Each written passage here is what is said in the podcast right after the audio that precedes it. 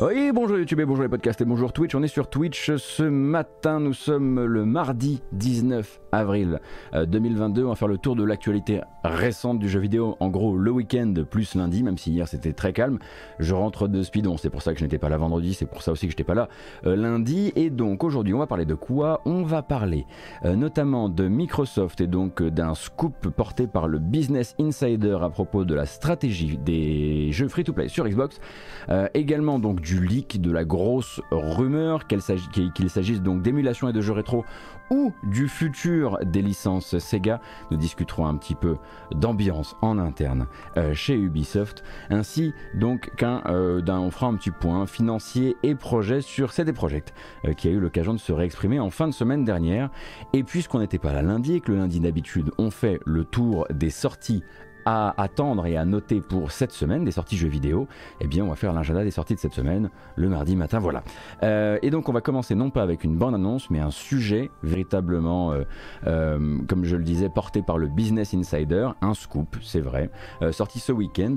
donc le magazine nous apprenait l'existence, selon une poignée de ses sources en interne, d'un programme de régie publicitaire ludique, on va dire au sein du groupe Microsoft. Plus clairement, un système qui permettrait aux annonceurs, donc aux publicitaires, aux marques, d'afficher directement à l'intérieur de certains jeux sur Xbox leur contenu publicitaire et ce sans créer de friction avec le gameplay. Et quand je dis certains jeux, je parle bien uniquement, en tout cas selon cette rumeur, des free-to-play. Non pas des free-to-play Microsoft Xbox, mais des free-to-play sur Xbox. Donc qu'importe le développeur, qu'importe l'éditeur.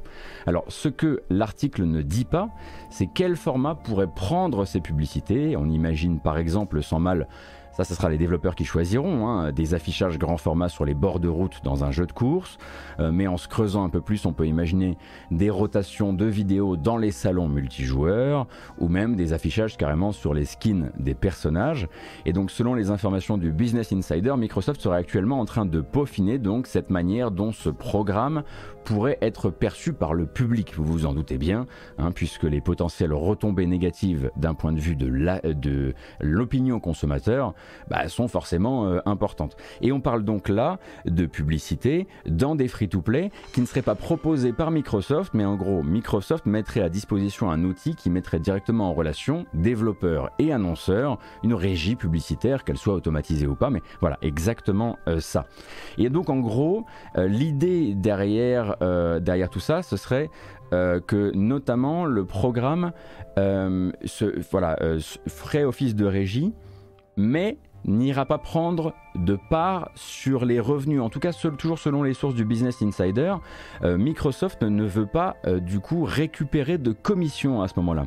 Les revenus des affichages publicitaires iront aux développeurs avec pour but principal d'attirer justement plus de développeurs et d'éditeurs de jeux free-to-play dans l'écosystème euh, de la plateforme Xbox en leur fournissant des outils facilités qui leur permettent de varier les moyens de financement et de ne pas tout baser sur les microtransactions. Donc là vraiment une opération plutôt séduction, sachant qu'en plus ben, ils ont aussi intérêt à ce qu'il y ait de la microtransaction sur leur plateforme puisque comme vous le savez c'est un grand pilote des ventes, euh, enfin en tout cas des revenus euh, des consoliers. Hein. c'est le cas chez Sony, c'est le cas chez eux aussi, hein, puisqu'ils prennent toujours sur les microtransactions une commission de 30%. Donc voilà, proposer un deuxième canal facilité euh, de revenus pour les développeurs et les éditeurs sur l'écosystème Xbox, c'est a priori ce que serait en train de préparer Microsoft avec ça. Et accessoirement, ce que l'article ne nous dit pas, mais qu'on comprend tout seul, c'est qu'en retirant de l'équation financière bien sûr, Microsoft et Xbox, euh, ils esquivent d'office une critique qu'on voit arriver d'assez loin, euh, qui serait de dire que le Game Pass, l'écosystème Xbox Game Pass, ça ne tient pas financièrement, ça ne tient pas la route. La preuve, regardez, Microsoft est obligé de mettre des pubs dans les jeux pour continuer à financer cette folie. Eh bien eux, justement, ils s'apprêtent manifestement à annoncer ce programme en disant, nous, on se retire de tout ce calcul financier pour que vous ne, nous accusiez pas d'amortir les coûts trop importants du Game Pass avec de nouveaux trucs qui sont bah, d'une manière ou d'une autre pernicieux dans les jeux, hein. on ne peut pas faire autrement Même si évidemment on se doute que quand Microsoft euh, l'annoncera, ils l'annonceront avec toute une enveloppe en nous rappelant bien que ça ne viendra pas entraver le gameplay, euh, que ce sera sur les bords, euh, que ce sera peut-être même en opt-in, opt-out, donc la possibilité de les voir ou de ne pas les voir, etc. etc., etc. Donc c'est très malin effectivement, déjà rien que dans les, sources qui ont communiqué avec le Business Insider, c'est très malin de se dire on va en faire quelque chose qui va faire venir plus de développeurs de jeux free-to-play puisque c'est une manne très importante de, de, revenus, mais on ne veut pas être accusé d'essayer de se faire du blé sur des programmes publicitaires. On va juste créer l'outil euh, quelque part. Donc selon ces mêmes sources, cette nouvelle fonctionnalité, elle pourrait faire son apparition dès cette année et même euh, peut-être durant le troisième trimestre 2022 euh, et ce sans qu'on sache, en tout cas les sources actuelles ne parlent pas euh, des éventuels jeux qui finiront forcément par être annoncés, qui seront, qui sont peut-être déjà désignés comme étant les ambassadeurs du truc, hein, parce qu'il y a forcément des ambassadeurs avec ce genre de programme. Et donc un rappel, hein, la publicité in-game c'est absolument pas quelque chose de nouveau. Microsoft a déjà été partenaire sur le sujet hein, puisqu'ils avaient un service de chez eux qui avait notamment aidé Electronic Arts. C'était une autre Hein. On était plutôt sur le milieu des années 2000 jusqu'au milieu, enfin jusqu'au début des années 2010, euh, notamment Electronic Arts qui testait joyeusement les affichages publicitaires euh, dans ces jeux vendus plein pot, cela. Euh, là, la chose est un peu différente puisque, a priori, on parlerait bel et bien uniquement de jeux free-to-play et également donc de, et de quelque chose qui soit tourné vers tous les développeurs et tous les éditeurs qui le voudraient, quoi.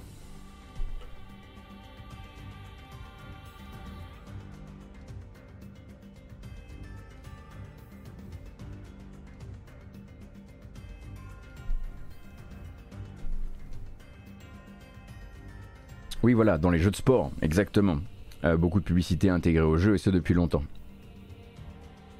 Et donc l'idée ce ne sera pas là de les, de les mettre eux dans leur jeu, donc que ce soit bien compris que je n'ai pas dit que Xbox allait mettre euh, de, la, de la pub partout euh, dans leur jeu, quel qu'il soit, qu'il soit free to play ou pas, comme le multijoueur de Halo ou je sais pas, ou Forza ou quoi que ce soit, qui n'est pour le coup pas free to play, c'est bien un service proposé aux développeurs et aux tiers, hein, du coup aux développeurs et aux éditeurs tiers. Ça ne les empêchera pas évidemment peut-être de le tester chez eux, mais s'ils commencent à le tester chez eux avec leur jeu, là on pourra venir leur dire vous seriez pas en train d'essayer de rentrer dans, vos frais avec votre Game Pass qui marche pas, qui coûte trop cher, tatati tatata. Voilà. Et donc, euh, Business Insider a du coup, forcément, hein, puisque quand il y a enquête et quand il y a source et quand il y a rumeur comme ça, euh, il y a prise de contact officielle avec Microsoft et Xbox euh, avant de publier l'enquête. et ni Microsoft ni Xbox n'ont démenti ou confirmé la déclaration du porte-parole de Microsoft. Elle dit simplement, attention, je vais vous la faire. Nous sommes toujours non. Nous sommes toujours. Nous sommes toujours à l'affût de moyens d'améliorer l'expérience des joueurs et des développeurs, mais nous n'avons rien de plus à déclarer. Ce qui généralement veut dire oui, on va effectivement vous l'annoncer euh, bientôt. C'est la première fois que je me trompe de filtre comme ça en plein milieu d'une en plein milieu d'une news et je me dis que ça pourrait fonctionner quand on voit tout ce qui est lié à Activision par exemple. Activision tient à rappeler que oui. Ça, oui, ça, on, pourra, on pourra l'utiliser, on pourra l'utiliser.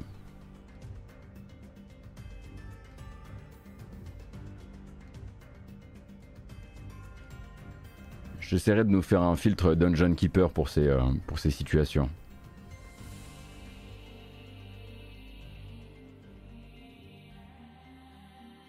Bah, c'est pas que Microsoft le ferait pour les autres et pas pour gagner de l'argent, papa mouette. C'est que Microsoft le ferait pour les autres dans le but de faire venir plus de développeurs d'éditeurs euh, de jeux free-to-play sur leur écosystème. Et ensuite, une fois qu'ils sont là, ces développeurs et ces éditeurs, ils ont plusieurs manières de se rémunérer. Cette nouvelle fonctionnalité à base de publicité qui permet de varier un peu les plaisirs.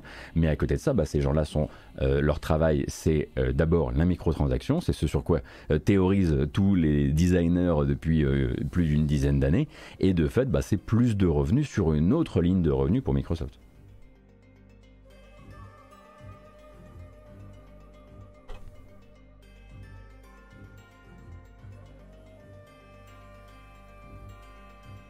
Puisque les, microtransactions resteront toujours, on va dire, l'angle de revenu principal euh, de, ces, euh, de ces écosystèmes free-to-play. Lord Gremlins, merci beaucoup pour les 15 mois. J'ai bien fait de rajouter ce morceau de, Nier Automata dans la playlist. Il, il, me plaît beaucoup le matin. Merci beaucoup Matt Giver également, ainsi que Pitmull. Merci beaucoup pour tout ce soutien, ça fait très plaisir.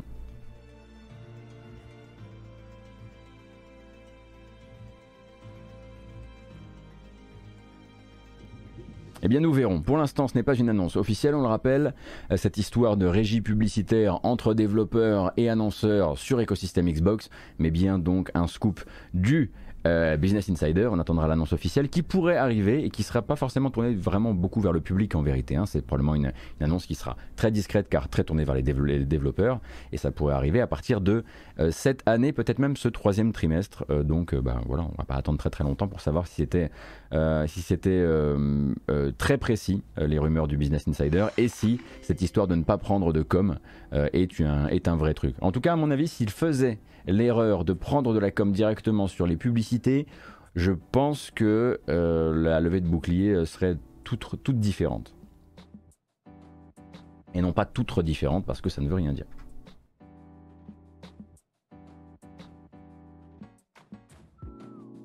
Alors, on va parler un peu de leaks et de rumeurs. Euh, donc on va plutôt appeler ça des rumeurs que des leaks pour l'instant. Donc je vous propose évidemment de vous saisir de vos petites pincettes, de mettre des gants, de mettre éventuellement un masque à gaz également, un petit chapeau en aluminium, bref tout euh, le kit euh, officiel du rumoristan puisqu'on s'y dirige. Et on va d'abord parler de quatre archives qui ont donc été mises en ligne par un utilisateur de 4chan dont il dit qu'elles sont issues d'un kit de développement Nintendo Switch. donc deux fichiers NSP, donc Nintendo Submission Package, et deux fichiers NCA pour Nintendo Content Archive. Et donc tout ce où on dit oui, bien sûr, archive, bon bref, vous avez l'idée. Et donc tout ce petit boxon là euh, viendrait renforcer la rumeur selon laquelle Nintendo prévoit bel et bien toujours d'intégrer au Nintendo Switch Online des bouquets de jeux rétro Game Boy et Game Boy Advance, euh, puisque ces, ces, deux fichiers, enfin ces quatre fichiers en tout et pour tout, euh, contiendraient deux émulateurs prévus à cet effet et qui seraient signés de Nintendo Europe R&D. Pour rappel, Nintendo Europe R&D, c'est pas basé juste en Europe, c'est basé à Paris et c'est une antenne donc qui a déjà signé les émulateurs DS et Wii euh, pour la Virtual Console Wii U. C'était eux aussi pour les émulateurs NES et Super NES de la Switch et c'était également eux euh, qui avaient signé l'émulation euh, sur mesure GameCube de Mario Sunshine dans la compilation Super Mario 3Do 3Do 3Do All Stars Super Mario 3Do bien sûr euh, alors attention, le monde de l'émulation est un petit peu en émoi depuis que euh, cette archive a été, euh, postée sur 4chan, puisque voilà, les gens sont en pleine chasse au trésor, et du coup, voilà, ils, ils, essaient de trouver aussi des symboles et des preuves que ce serait du faux, que ce serait pas du tout de véritables émulateurs signés, signés Nintendo Europe R&D. notamment, voilà, il y a quelques références là-dedans qui laisseraient penser que ces émulateurs viendraient à la base du monde plutôt du euh, du piratage. Bref, il y a un grand débat euh, actuellement, mais effectivement, ce n'est pas une rumeur qui est tout à fait neuve. Hein. On se rappelle que en septembre 2021, plusieurs magazines, dont Eurogamer ainsi que Nintendo Life, à l'époque, s'étaient engagés sur le fait que Nintendo allait lancer il disait à l'époque d'ici quelques jours euh, des catalogues rétro Game Boy et euh, Game Boy Advance sur le Switch Online. Et ça, c'était juste avant que Nintendo ne prenne un petit peu tout le monde à revers en lançant plutôt les bouquets Nintendo 64 et Mega Drive avec le Nintendo Switch Online plus pack additionnel, chose qui avait été un petit peu éventée par euh, la, la, fuite avant ça de l'annonce d'un nouveau matériel. Et c'était les nouveaux matériels pour Switch, à savoir une manette de 64 et une manette de Mega Drive prévue à cette occasion. Mais il y avait déjà des rumeurs à l'époque qui parlaient du fait que évidemment le Switch Online n'allait pas euh, bouder euh, ce qui était les univers on va dire Game Boy et Game Boy Advance. Et donc a priori voilà là il y a une nouvelle fuite qui pointe dans ce sens-là. À partir de là, vous vous doutez bien que Nintendo ne répond absolument pas, ne fera aucun commentaire.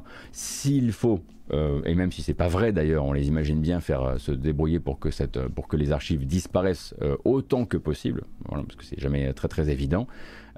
mais si vous êtes intéressé par ce genre de sujet, que vous, avez, vous rentrez juste de votre long week-end, sachez, que, sachez que vous avez toute une petite chasse au trésor à aller, à aller comment dire, démêler actuellement sur les forums, sur les forums du, comment dire, dans le domaine.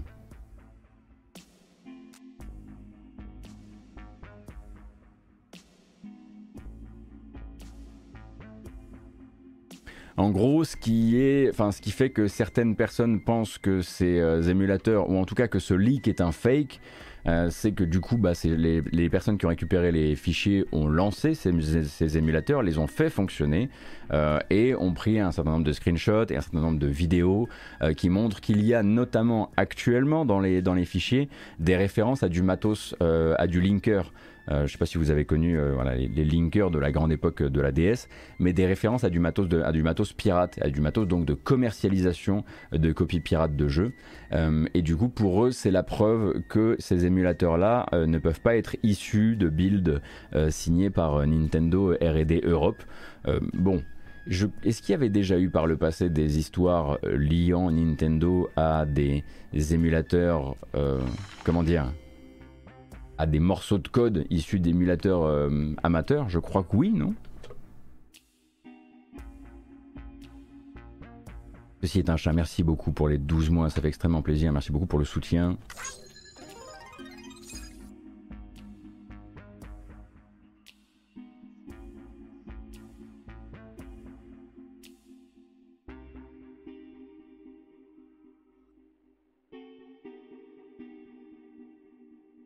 Enfin, à revérifier là-dessus, j'avoue que ce n'est pas mon.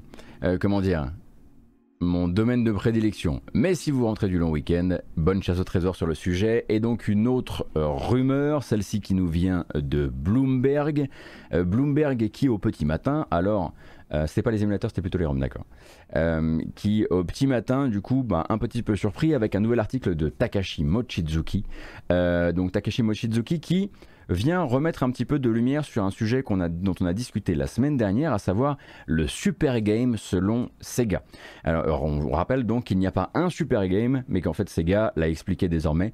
Le concept de super game, c'est pour eux le retour au blockbuster en fait. C'est le retour de Sega au blockbuster qui soit d'un budget AAA, distribué d'un bloc dans tous les territoires durant un seul et unique jour de lancement, avec une bonne localisation, et également qui profiterait des nouvelles technologies, aussi bien le cloud gaming euh, que, euh, voilà, on va dire d'autres, d'autres trucs comme potentiellement euh, les NFT, le métavers, en tout cas l'idée de venir faire partager, en tout cas faire se connecter entre elles leurs différentes licences. euh, qui, et, les, on va dire les retours de leurs différentes licences dans des tout connectés, potentiellement multijoueurs. Mais pour l'instant, ce sont des jeux séparés. Comment ils seront connectés euh, plus tard entre eux, ça, on ne le sait pas.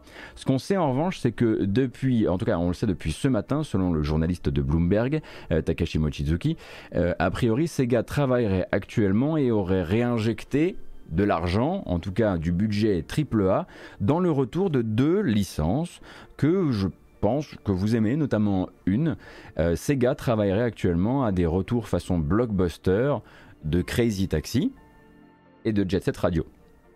Euh, donc l'information s'arrête euh, plus ou moins là. Ces deux jeux-là seraient actuellement considérés en interne chez Sega comme des super games, donc des jeux avec des vrais budgets, des jeux dont vous pouvez attendre qu'ils soient premium, c'est-à-dire qu'ils sortent euh, non pas, enfin qu'ils sortent avec un modèle classique, donc non pas free to play, qu'ils sortent aussi non pas sur mobile, mais sur console de salon et sur PC, et, et qu'ils sortent donc d'un bloc avec la bonne, la bonne localisation. Enfin bref, les jeux Sega tels que vous les avez connus à l'époque où, euh, où c'était pas, où c'était, c'était, un peu moins la galère, quoi.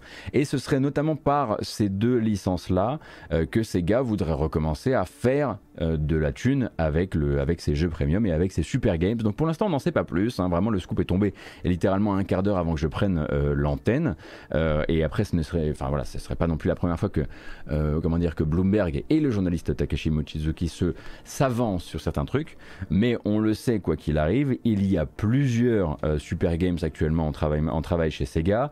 Euh, ces deux-là potentiellement. Et on le rappelle toujours, ce jeu de tir à la première personne développé par The Creative Assembly, euh, que vous connaissez d'habitude pour la série des Total War, ce qui a été re-reconfirmé depuis la dernière fois où on en a parlé ici, puisque de nouvelles offres d'emploi sont tombées sur le site officiel de The Creative Assembly.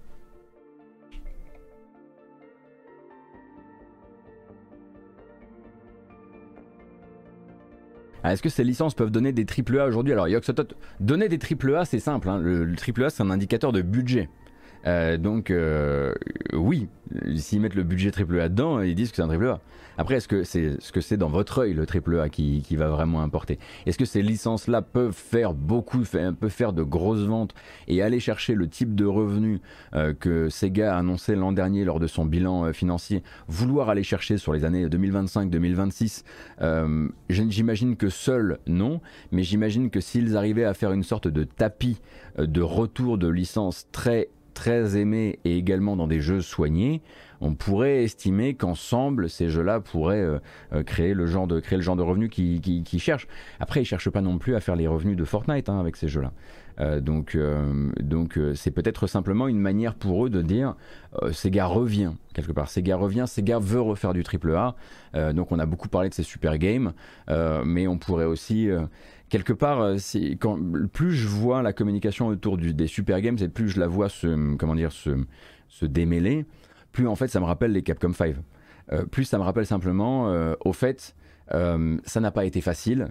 Mais là, en fait, on a prévu, on a une série de cartouches dans, le, dans le barillet et on a prévu de les empiler rapidement et de vous prendre un peu par surprise avec un retour au, gros budget. Donc on, attendra de voir, parce que bon, déjà dans les Capcom 5, évidemment, il y a eu des choses incroyables. il y a surtout, il y a surtout eu les, Capcom forts, on va plutôt dire ça comme ça.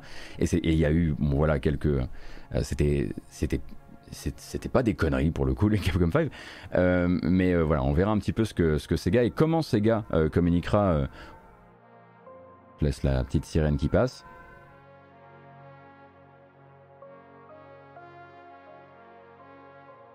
c'est bon et on verra comment ils décident de communiquer là-dessus on rappelle que ce sont donc des jeux qui, qui auraient comme, comme premier horizon 2024, 2025, 2026.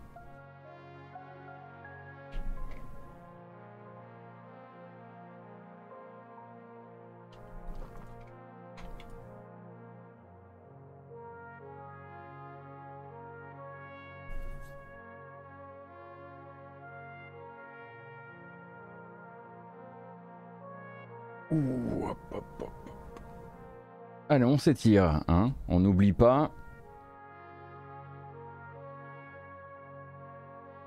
Les Capcom 5, si vous aviez raté, c'était donc une annonce de l'année 2002 de Capcom euh, qui, dans un mouchoir de poche, avait dit voilà, on travaille sur une série de bombes en gros et il y avait là-dedans euh, Beautiful Joe, Resident Evil 4, Killer 7, euh, PN03 et Dead Phoenix.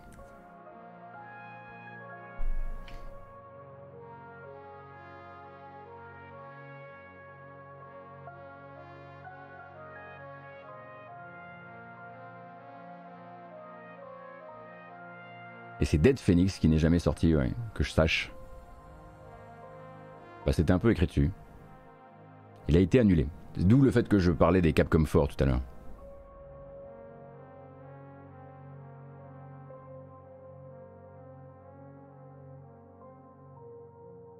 Mais du coup, voilà, euh, il y a eu un moment où Capcom a quand même secoué un peu le monde du jeu vidéo euh, en faisant une annonce commune dans laquelle allait arriver euh, Beautiful Joe, Killer 7, Resident Evil 4. Donc c'est un truc qui a marqué un peu effectivement l'histoire quelque part du jeu, du jeu vidéo japonais.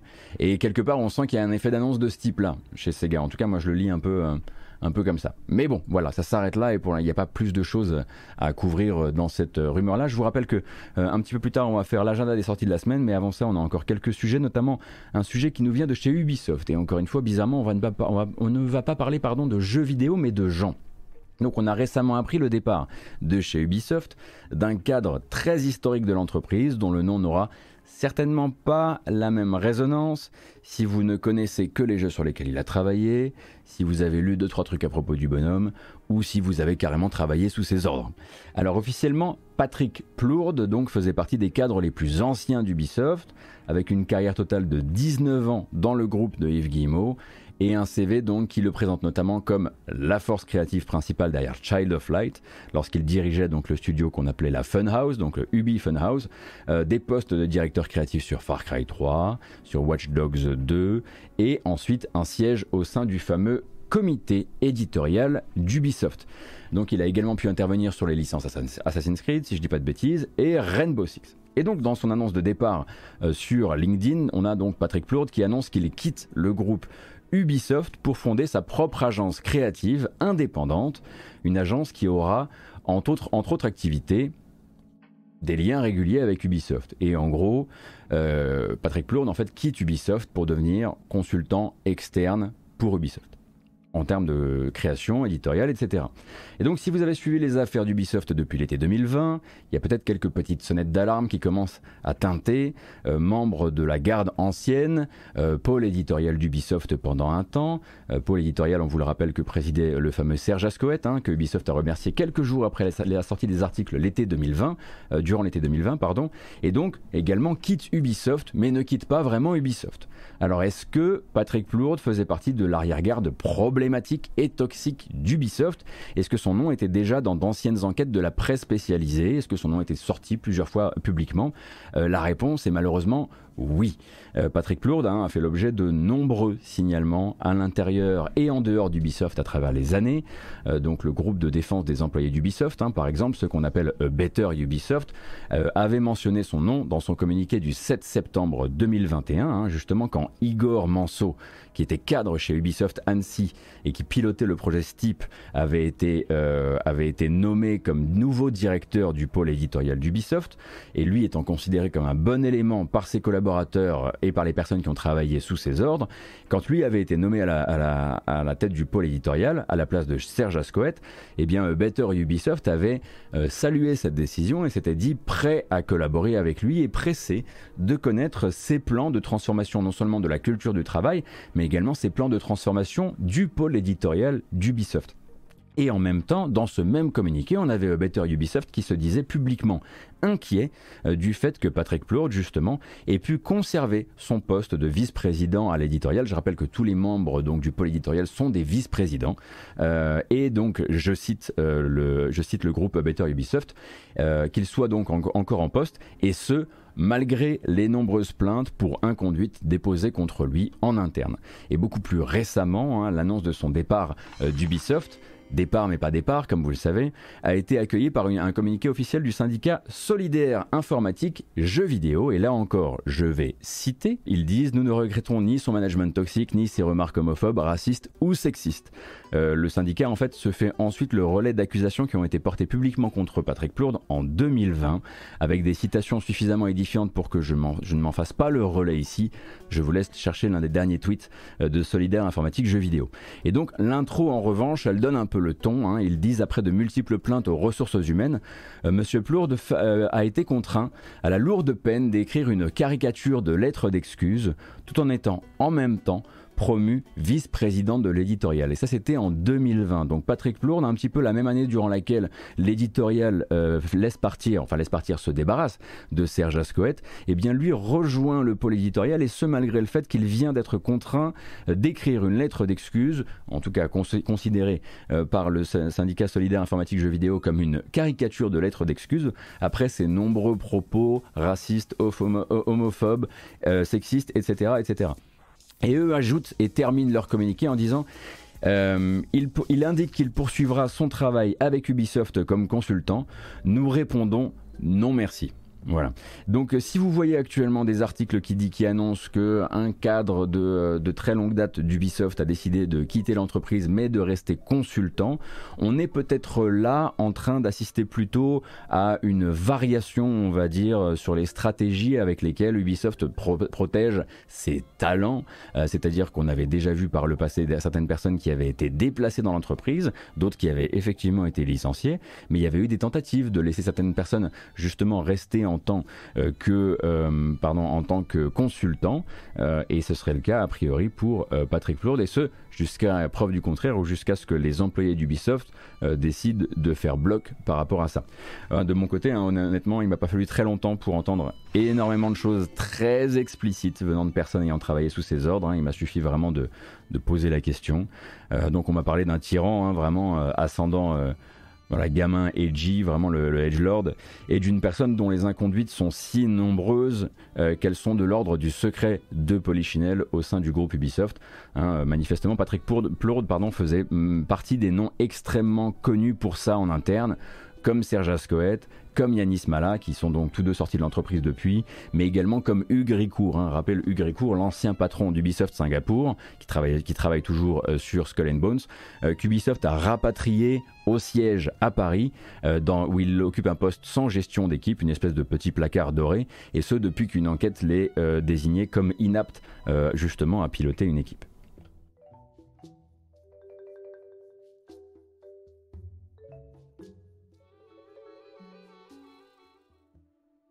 Euh, Carolo Grizzly, je ne crois pas que je ne crois pas qu'il y ait de problème pour l'instant avec Stray. J'avais même, je crois, une fois euh, vu apparaître dans le chat des nouvelles d'un développeur, euh, enfin, en tout cas, qui avait l'air de ne pas se plaindre. mais non, c'est simplement que là, il y a effectivement. J'ai l'impression que Stray est plutôt un jeu qui va tenter un cycle de communication, enfin, une communication finale courte. En tout cas, c'est ce que j'avais l'impression. comment dire? euh, j'avais l'impression que le, but c'était de dire on vous a montré le jeu, la prochaine fois qu'on vous montrera le jeu, c'est pour pour vous annoncer une date de sortie quoi. Après, c'est pas non plus un, ça, fait pas ça fait pas 10 ans qu'il communique Stray. On l'a découvert euh, découvert il y a quoi? Il y a un an, un an et demi? Il va bien, ils avancent tranquillement sur le projet et communiqueront en temps voulu. Ah là là là, mais l'insider des insiders sur le chat toujours. Bref, voilà euh, pour euh, Patrick Plourde et la question sera de savoir si Ubisoft compte effectivement euh, continuer à travailler, enfin, et ce malgré les, dénonciations publiques, continuer à travailler avec cet ancien d'Ubisoft désormais consultant d'un point de vue créatif et éditorial. sachant qu'à mon avis, on n'est pas tout à fait à la fin des enquêtes et des communications sur le sujet, puisque vraiment des personnes qui ont travaillé avec lui euh, et, qui ont, et, qui ont dit plus jamais. Euh, il y en a beaucoup, beaucoup, beaucoup. Ne serait-ce que d'un point de vue francophone. Donc, je ne sais pas combien de temps ça prendra avant qu'un avant qu'un magazine euh, francophone s'y intéresse.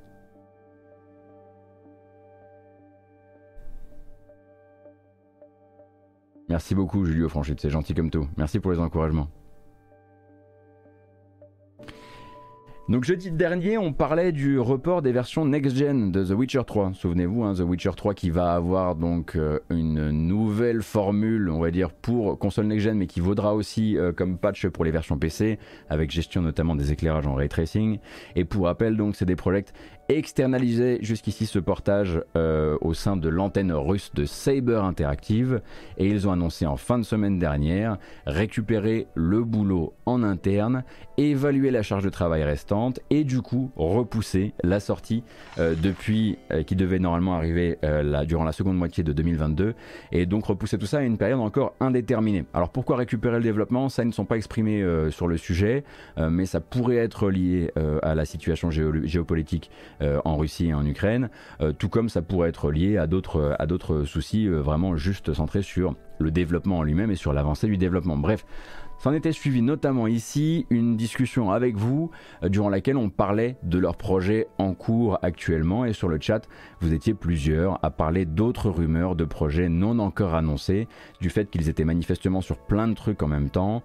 Et moi j'étais pas forcément à jour sur tout mais quelques heures après le live, eh bien, on était toutes et tous à jour, hein, puisque CD Projekt euh, présentait très publiquement ses résultats financiers 2021 avec des projections pour le futur et donc une clarification de quelle partie du studio travaille sur quoi actuellement en interne.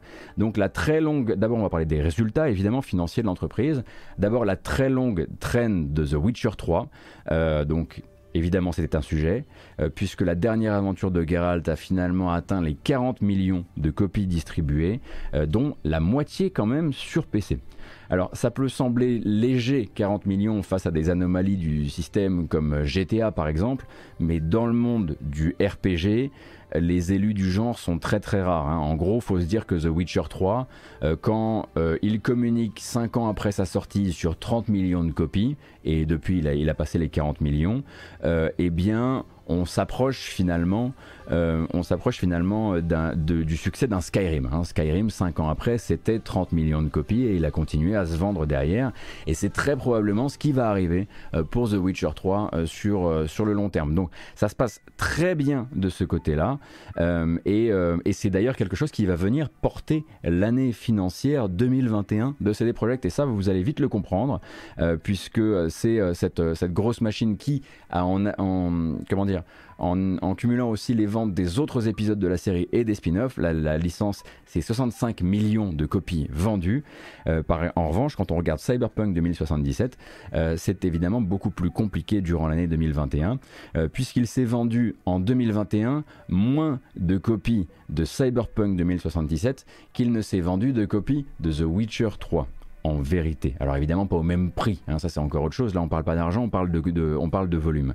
Euh, en gros, après le lancement géant euh, fin 2020 de Cyberpunk 2077, qui pour rappel, entre ses précommandes euh, et sa, sa, fenêtre de lancement, ont réalisé 13,7 millions de Cyberpunk vendus, et eh bien CD Projekt a terminé l'année suivante, donc l'année 2021, ils l'ont terminé à 18 millions d'exemplaires vendus. Donc durant l'année 2021, Cyberpunk 2077 s'est vendu à moins de 5 millions d'exemplaires, un chiffre qui est évidemment impacté euh, par le bannissement du jeu hein, du PlayStation Store pendant la première moitié de l'année 2021.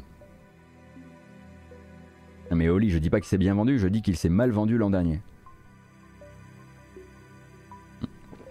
Ouais, mais pas pour un, pas pour, euh, pas par rapport à leur projection, pas par rapport à leur projection. Je sais que 5 millions c'est énorme, mais il faut que tu, faut aussi que tu, regardes les choses par la, par la lorgnette de Cyberpunk, par la lorgnette euh, de CD Projekt. Dans l'absolu, c'est bien par rapport à leur projection, par rapport au budget qui a été engagé, par rapport à la communication qui a été faite, par rapport à ce, ce à quoi ils ont été habitués avec The Witcher 3. C'est évidemment une contre-performance sur 2021.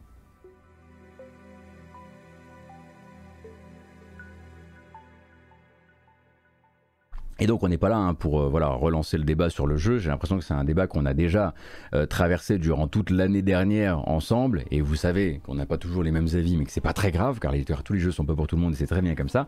Cependant, du coup, euh, ça a permis aussi à l'entreprise, une fois qu'ils avaient fait le point un petit peu sur ce qui s'est vendu, sur ce qui ne s'est pas, sur ce qui ne, s'est pas vendu, de nous rappeler qu'il y a toujours du travail actuellement sur la licence Cyberpunk, hein, puisque pour rappel Cyberpunk 2077 en gros est considéré comme un peu euh, remis au carré d'un point de vue technique et d'un point de vue de sa stabilité.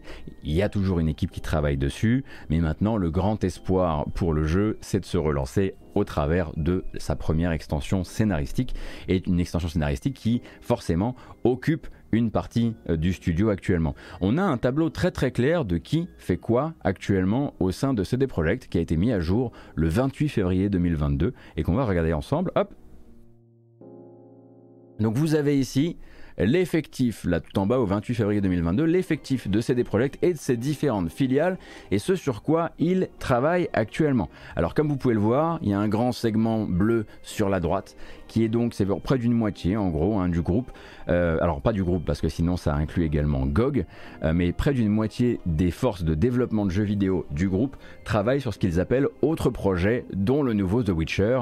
On le rappelle donc un nouveau jeu The Witcher qui a été annoncé récemment et qui tournera sur Unreal Engine 5, qui ne s'appellera pas The Witcher 4. Euh, et voilà. en vert, on a ce qu'ils appellent les Gwent Related Projects. Donc là, c'est en gros, on sait qu'ils travaillent sur un mode solo pour le jeu de cartes de l'univers de The Witcher. Euh, l'équipe en bleu clair, là, ici, c'est les personnes qui travaillent euh, sur la première extension scénaristique de Cyberpunk. Et le petit segment orange que vous voyez juste là à droite, c'est le studio The Molasses Flood. The Molasses Flood, c'est un studio américain qu'ils ont acheté il n'y a pas longtemps, en fin d'année dernière. Euh, c'est eux qui ont développé The Flame in the Flood. Et en gros, le studio avait été racheté euh, par CD Projekt, qui disait justement vouloir aussi des jeux de petit format, aussi pouvoir intégrer à leur licence, que ce soit Cyberpunk ou The Witcher, des jeux de d'un autre format, voilà, qui, est un format, on va dire, indépendant. Donc de Molasses Flood, c'est cette petite équipe qui travaille pour l'instant sur un jeu non annoncé, dans, qu'on imagine être dans l'un de ces deux univers. Et à côté de ça, vous avez, je le rappelle, voilà, le segment violet ici, Spoko. Et Spoko, c'est donc une filiale, une succursale, on va dire, ouverte par CD Projekt en 2018 dans le but de travailler euh, sur du jeu mobile. Hein. C'est notamment eux qui, depuis Varsovie, euh, avaient sorti The Witcher Monster Slayer et qui travaillent sur un nouveau jeu pour téléphone et tablette dans l'un des deux univers euh, maîtrisés ou en tout cas possédés, dont, les droits d'adaptation sont possédés par l'entreprise. Donc ça, c'est officiellement ce qui constitue actuellement le, les, forces vives, enfin ce qui occupe les forces vives du, du, studio et de ses filiales, avec à jaune, avec à jaune, en jaune pardon à gauche toujours cette partie donc qui est allouée à améliorer les versions next-gen euh, de Cyberpunk 2077 et à fournir euh, du support euh, sur le reste du développement. On imagine encore du debug et c'est probablement le segment qui est le plus, comment dire, qui est le plus euh, sujet, euh, enfin qui est le plus susceptible d'être réduit avec le temps, puisqu'ils commencent doucement à communiquer euh, sur le fait que bon, ils, eux commencent à être satisfaits de, l'état technique, on va dire, et simplement technique de Cyberpunk 2077. Il faut bien comprendre que quand eux ils parlent d'état technique, il y a des choses qu'ils ne prennent pas en compte. quand ils disent état technique, ils ne parlent par exemple pas de la manière dont, est géré le trafic, de la manière dont sont gérées les IA ou ce genre de choses. ça pour eux c'est des choix de développement, c'est des choix de euh, c'est des choix de design, mais pour eux, l'état technique, c'est vraiment les bugs, c'est les crashs, c'est tout ce qui est bloquant, véritablement euh, bloquant. Voilà, donc on en sait un petit peu plus et on sait un petit peu plus où se placer. Vous remarquerez que dans ce diagramme, euh, il n'y a absolument plus aucune trace, et ce, sans surprise, du projet donc de jeu multijoueur dans l'univers de, Cyberpunk, hein, qui devait pendant un temps être mis en, place plus ou moins après la sortie de Cyberpunk et de ses extensions. ça, ils avaient déjà communiqué dessus plein de fois. Ça part grosso modo au frigo euh, et euh, il, va, il, se concentre sur d'autres choses. Et comment compte-t-il développer tout ça? On vous le rappelle, hein, là actuellement, euh, un peu après la sortie de Cyberpunk, quand, ça, quand c'est devenu un peu, plus, un peu compliqué pour eux d'un point de vue non seulement de la réputation externe, mais aussi de la confiance des joueurs dans leur capacité à, livrer d'autres projets, dans leur capacité à, pas ne, pas s'effondrer sous le poids bah, du lancement compliqué de, Cyberpunk lancement compliqué d'un point de vue de l'opinion évidemment, euh, eh bien ils avaient annoncé le programme RAID 2.0. RAID 2.0 c'était quoi? C'était une manière de réorganiser leur studio. Alors quand je dis leur studio, je parle évidemment pas de Spoko et de The Molasses Flood, hein, qui, sont des, qui sont des studios qu'ils ont rachetés, euh, mais en gros de réorganiser les forces internes et notamment euh, dans les studios, dans le studio de Varsovie, dans le but de pouvoir conduire deux développements en même temps. C'est également durant l'annonce de Red 2.0 qu'ils avaient dit qu'à partir de maintenant, ils ne promettraient rien et ils montreraient tout. C'est-à-dire que euh, même euh, voilà, dans les interviews, etc., ils il, prendraient bien garde à ne parler que de ce qui existe, que de ce qui est déjà montrable, que de ce qui, ce qui pourra être livré. C'est pour ça d'ailleurs hein, que beaucoup de journalistes les ont reçus en interview euh, il y a peu de temps, et à chaque fois c'est revenu. On ne veut pas parler avant d'avoir fait, on ne veut pas comment dire, reproduire l'erreur de Cyberpunk 2077, puisqu'on rappelle hein, que dos à dos, on a eu The Witcher 3, qui était un jeu qu'on pourrait définir comme a promis peu, a livré beaucoup, parce que si vous regardez la communication de The Witcher 3 par rapport à, ce que le jeu est devenu, finalement, vous vous rendez compte que voilà, c'est comme ça que ça a été fait. Et ensuite est arrivé Cyberpunk, qui était l'inverse, a promis beaucoup et n'a livré qu'une partie euh, de ses promesses. Et a priori, donc cette première extension scénaristique qui occupe actuellement, vous avez pu le voir, une moitié euh, des forces de développement de CD Projekt, euh, serait pour l'instant pour eux un truc qui viserait une sortie en 2023.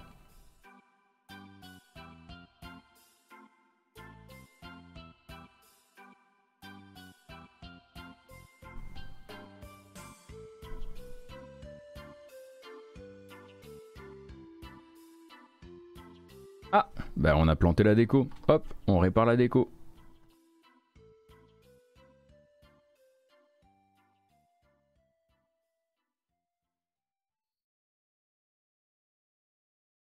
Ça veut très probablement dire, en termes de vente et de nouvelles sorties, année blanche, euh, sauf s'ils euh, arrivent au moins à caler quelque chose autour du Gwent cette année, puisque avec le report, quand ils disent qu'ils reportent euh, à une date non encore annoncée, l'extension, la version next-gen de The Witcher 3, qui devait sortir durant la deuxième partie de l'année, c'est très probablement pour dire que ça sortira au début de l'année 2023. Et donc s'ils arrivent aussi à livrer la première extension, scénaristique de, Cyberpunk 2077 la même année, 2023 sera une bien meilleure année et cette année ils vont se reposer sur du back catalogue. Euh, back catalogue, on imagine qu'il risque aussi d'être accéléré. Hein. Enfin, je veux dire, Cyberpunk risque de bien se vendre cette année dans la mesure où il y a quand même tout un récit rédempteur autour du jeu, euh, son retour euh, sur le PlayStation Store, le fait qu'ils aient lancé les versions next-gen, le fait que voilà qu'ils aient eu plusieurs plusieurs fois l'occasion de communiquer sur le fait qu'ils estimaient que maintenant c'était beaucoup plus stabilisé. les gens qui y ont joué savent qu'il y a eu des sacrifices assez forts de fait pour stabiliser le jeu, notamment, ben, on pense à on pense à, tous les systèmes de, trafic, hein, où en gros euh, la ville a été vidée d'une bonne partie de son trafic, et ce, euh, malgré ce sur toutes les plateformes, pour stabiliser les choses. Euh, mais d'un point de vue marketing, il y a eu quelque chose de fort de fait. Il y a eu des grosses promos qui ont été faites, hein, pour rappel, au, lancement des versions next-gen de Cyberpunk. et on peut s'attendre très probablement à un bilan de l'année prochaine qui nous dira qu'en 2022, bah, ça s'est plutôt bien vendu.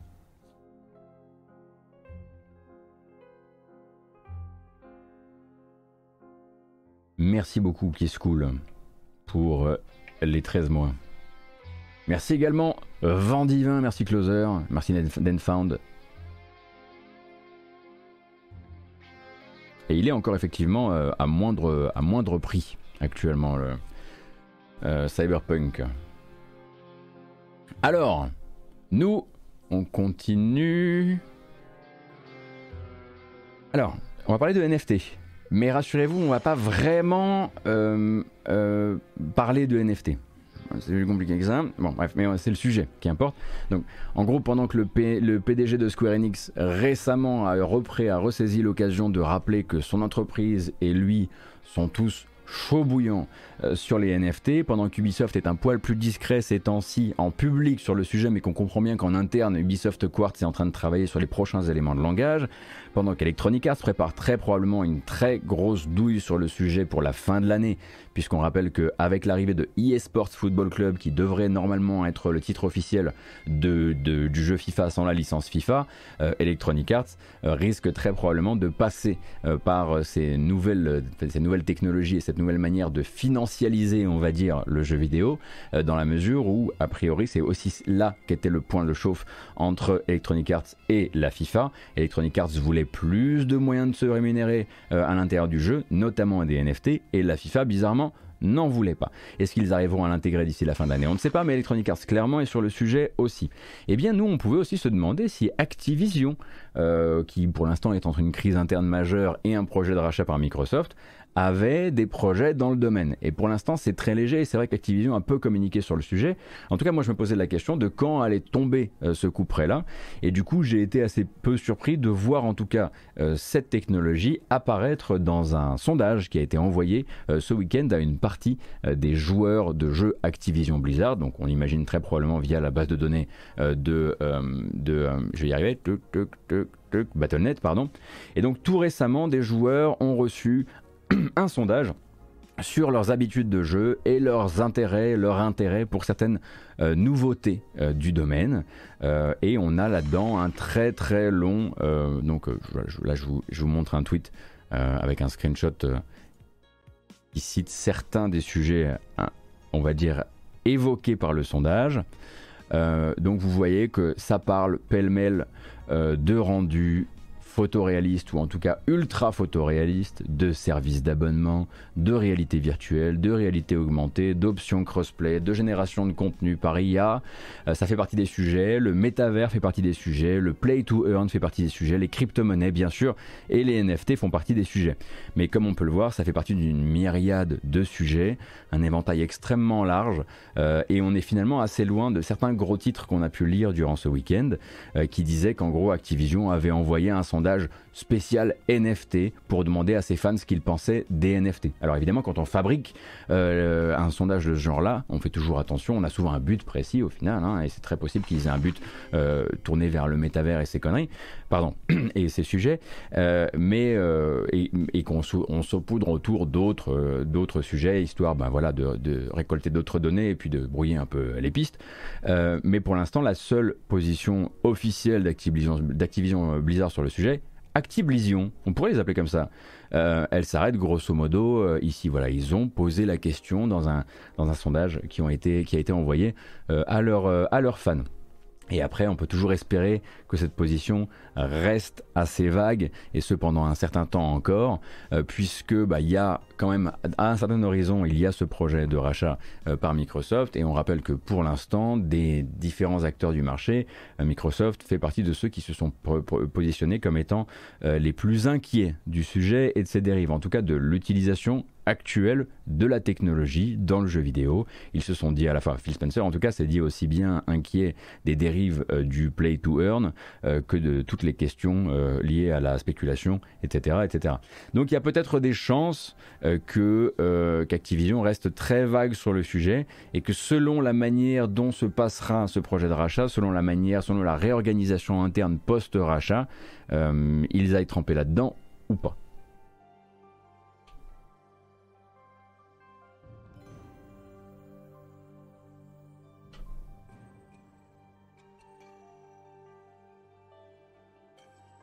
Et avant de passer sur les bandes annonces du matin, je vous propose quelques chiffres rapides. Je pense que c'est des chiffres qui feront grosso modo plaisir, parce que je pense que c'est des jeux que vous estimez euh, euh, beaucoup, en tout cas de mes souvenirs, de nos discussions qu'on a pu avoir le matin ici.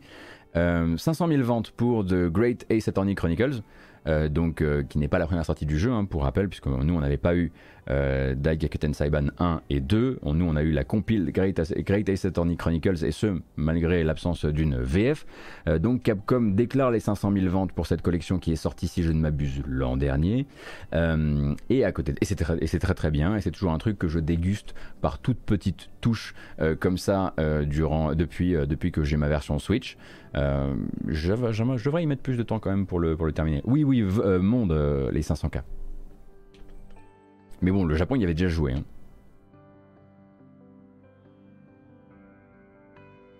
Et de manière, générale, les ventes, euh, japonaises sont quand même toujours extrêmement. Euh, enfin, ça représente toujours un très, petit pourcentage. Euh, et dans le monde également, c'est Shin Megami Tensei 4 sorti. 5, 5, 5 Donc Shin Megami Tensei 555 sorti en fin d'année dernière, qui déclare son million de ventes. Et ça, c'est effectivement plutôt une, belle, une belle perf pour un SMT. Euh, et c'est euh, effectivement Atlus qui doit être très content.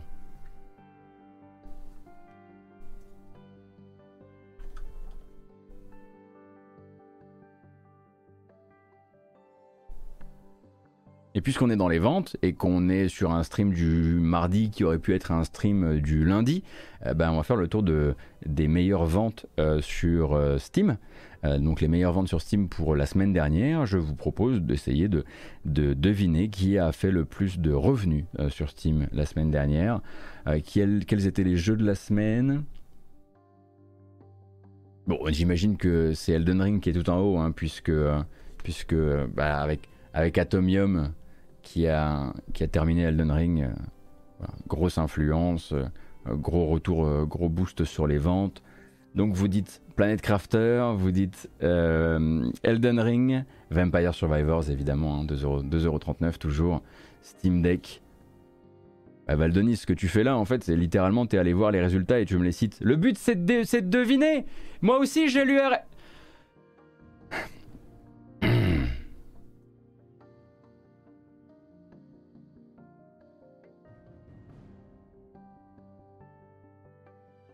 Donc le Steam Deck, pourquoi? Bah Parce qu'il y a eu une livraison. Récente de Steam Deck. Et du coup, au prix du Steam Deck, quand il y a une, quand il y a une fournée qui part, bah forcément, ça se retrouve dans le top 3.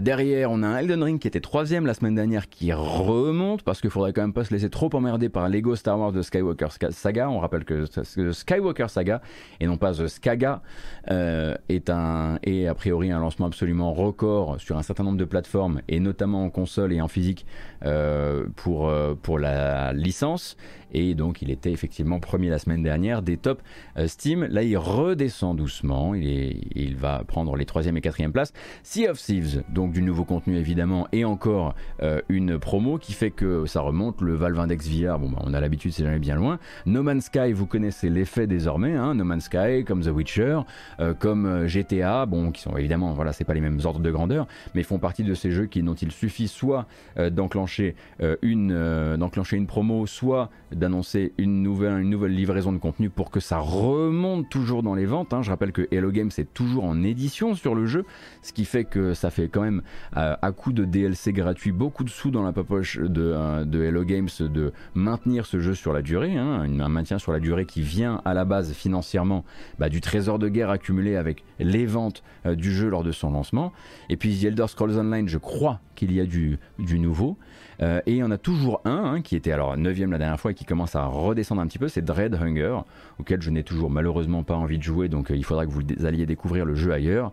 On parle d'un Among Us-like, donc un jeu de tromperie sociale euh, donc, qui se joue dans le Grand Nord. Pourquoi troisième et quatrième place pour le même jeu? Twitch Chaton, c'est généralement les versions deluxe et versions normales. Pourquoi Black Ops 3 C'est vrai ça Pourquoi Black Ops 3 Je l'avais pas vu? Et septième Black Ops 3. Qu'est-ce qui s'est passé dans Black Ops 3 Une grosse promo, j'imagine. Euh, ou un stream de Docteur Disrespect, ou j'en sais rien. Enfin, un truc de ce genre-là, non? Très, très probablement une promo.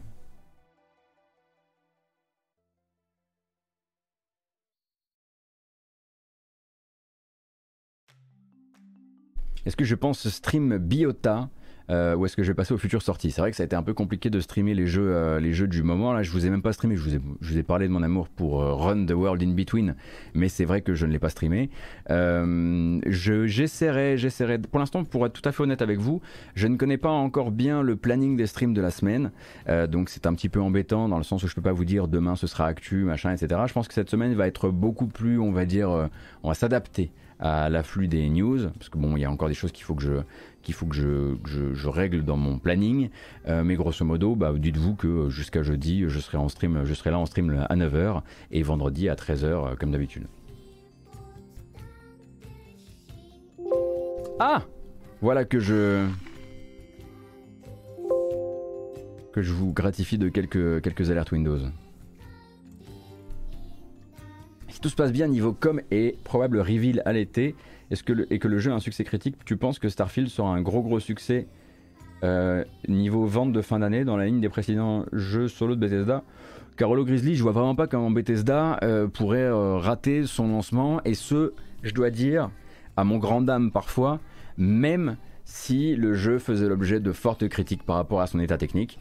Euh, puisqu'il y a, euh, enfin, les, jeux Bethesda Game Studios font partie quand même d'une bulle où on a le droit euh, de sortir dans des états discutables et discutés. et Starfield, c'est quand même la première fois qu'on voit une nouvelle, une nouvelle licence de chez Bethesda Game Studios depuis très longtemps. de manière générale, je pense que le lancement risque, oui, de s'inscrire dans les lancements qui importent, qui importent, qui importent cette année. Est-ce qu'on parlera d'un report pour le jeu? À titre personnel, j'aurais tendance à penser que non, euh, puisque c'est quand même quelque chose qui est euh, sur lequel ils comptent énormément. S'ils reportent le jeu, ils font une croix sur un symbole sur lequel ils comptent très fort. On rappelle que le but c'est de lancer le, à l'exact anniversaire des 10 ans euh, de Skyrim, hein, le 11 novembre 2012. et c'est pas pour rien euh, qu'ils veulent. Euh, voilà, il y a ce truc euh, très fort qu'ils veulent absolument mettre en place. Et pour rappel, ils aiment aussi ces, cycles de communication. alors c'est peut-être non 2012 le, lancement de, de Skyrim. Ah c'est les 11 ans. C'est 2011 Skyrim. C'est 2011 pas 2012. C'est les 11 ans. Bref l'anniversaire quoi. Et puis surtout, ils aiment les, cycles de communication courts. Hein. je pense que quand on a vu, quand on a vu, comment s'appelle-t-il? Fallout 4 arriver, on s'est dit bah forcément qu'ils vont le reporter, ils sont absolument pas prêts pour le sortir dans 6 mois. Pourtant, bon bah ils ont, bon, ils étaient pas, tout à fait prêts non plus, mais mais ils s'en sont tenus à leur leur engagement. Ah oui, Skyrim c'était le 11-11-11, merci. C'était pas le 11-11-12. Oh, c'est rien, Will and Will. On en parle juste après la VOD, t'inquiète. Euh, alors, attendez, je récupère ça.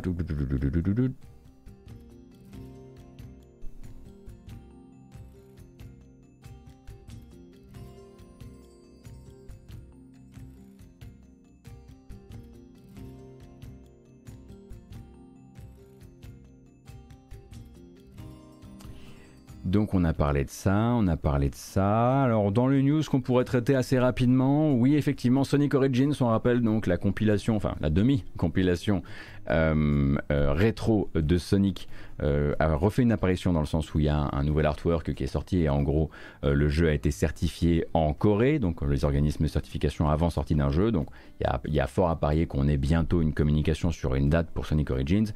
Oui, durant le week-end, euh, Hideo Kojima a encore joué avec son compte Twitter. Et il n'aurait pas dû. Mais bon, voilà.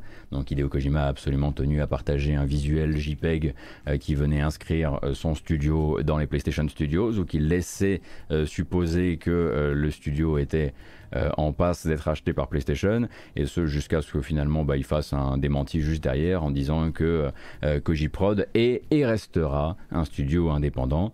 Euh, donc on attend évidemment le type de, le type de teasing euh, qu'il avait, enfin ce que, ce, ce, que cette nouvelle mauvaise utilisation des réseaux sociaux est censé teaser. Bon voilà, c'est Kojima quoi.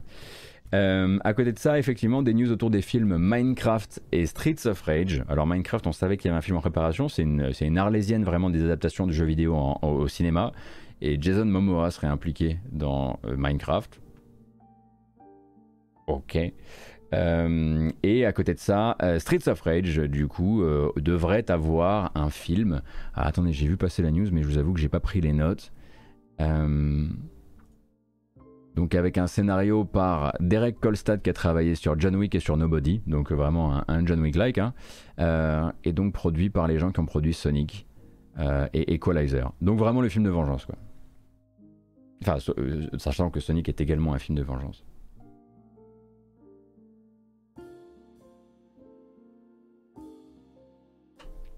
Alors qu'effectivement, Jason Momoa dans Streets of Rage, ça, aurait eu un peu plus de sens. Mais euh, voilà.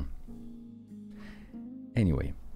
Euh, écoutez, on a les trailers des jeux euh, à sortir cette semaine à regarder, mais avant ça, on va quand même s'accorder une petite bamboche. Et puisque le sujet a été dans l'actu ce matin et que c'est demandé depuis des semaines, je tiens à vous remercier d'être 1506 ce matin, ça fait extrêmement plaisir. bonne reprise.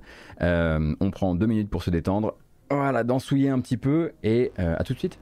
Parti.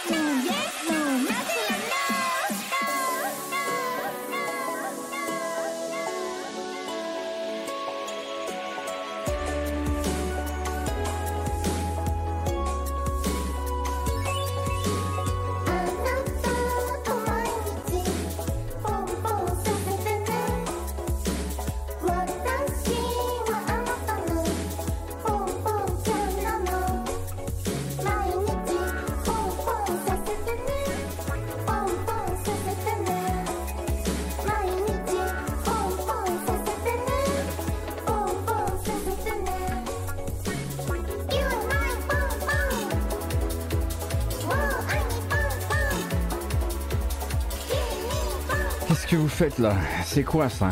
Qu'est-ce que je fabrique moi derrière avec ça?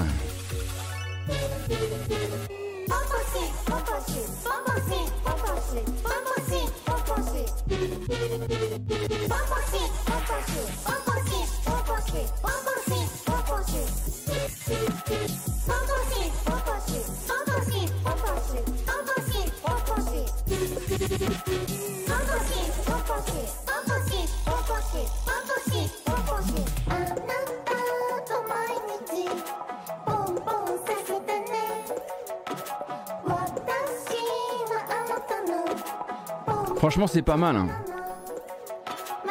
Ah. Ah, c'est pas possible ça. Alors, profitons. Profitons du pont euh, pour vous remercier évidemment. Attendez. Et voilà, c'est mieux. Salut, c'est Michel Muller. Euh, je tiens à vous remercier évidemment pour votre présence euh, chaque matin, ça fait extrêmement plaisir. Merci beaucoup pour les subs, merci beaucoup pour les follow. Je tiens à vous rappeler également qu'il y a une chaîne YouTube sur laquelle vous pouvez récupérer, euh, rattraper toutes ces VOD. Chaque matin, j'upload sur YouTube avec une version chapitrée, avec absolument tous les sujets. Et de cette version naît également, grâce à la grâce de Thomasaurus, une version audio qui s'en va sur les plateformes de podcast. Ça veut donc dire Apple Podcast, Google Podcast, également Spotify, également Deezer. Vous pouvez le retrouver sur votre application de podcast, vous cherchez simplement la matinale jeu vidéo et ça vous permettra de rattraper toute l'actu de manière assez simple. J'espère que ça vous plaît, j'espère que c'est assez confortable pour vous car c'est le but de la manœuvre. Et je vous rappelle également l'existence d'une page, salut c'est toujours Michel Muller, d'une page Utip, euh, donc utip.io slash euh, gotos, même slash tip, vous pouvez mettre derrière si vous voulez directement accéder à l'interface de don, ou vous pouvez vous abonner de manière mensuelle ou simplement donner de manière ponctuelle. C'est la manière la plus, euh, comment dire, pérenne et la plus solide de euh, s'assurer que le soutien va de mon côté euh, du partage des revenus, et c'est beaucoup plus avantageux que Twitch pour moi.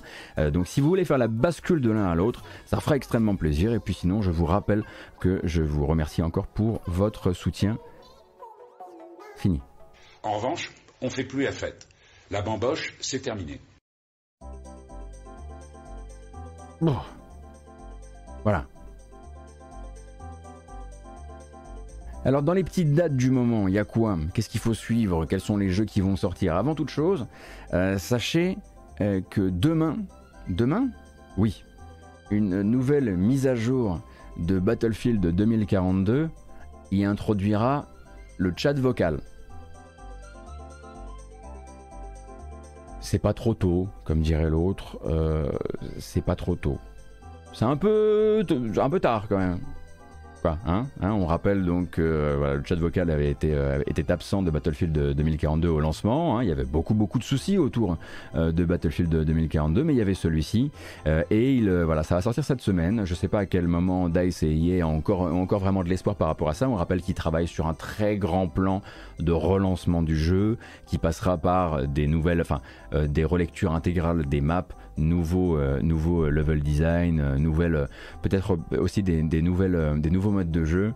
mais pour l'instant, il fallait vite donner aux quelques joueurs qui jouent encore la possibilité de bénéficier du chat vocal sans avoir à passer par Discord, etc. Et donc voilà, c'était hier que c'est qu'il disait demain. Donc c'est aujourd'hui à 10h. Donc bah, c'est déployé si vous avez, si vous avez encore, encore cette fois-là.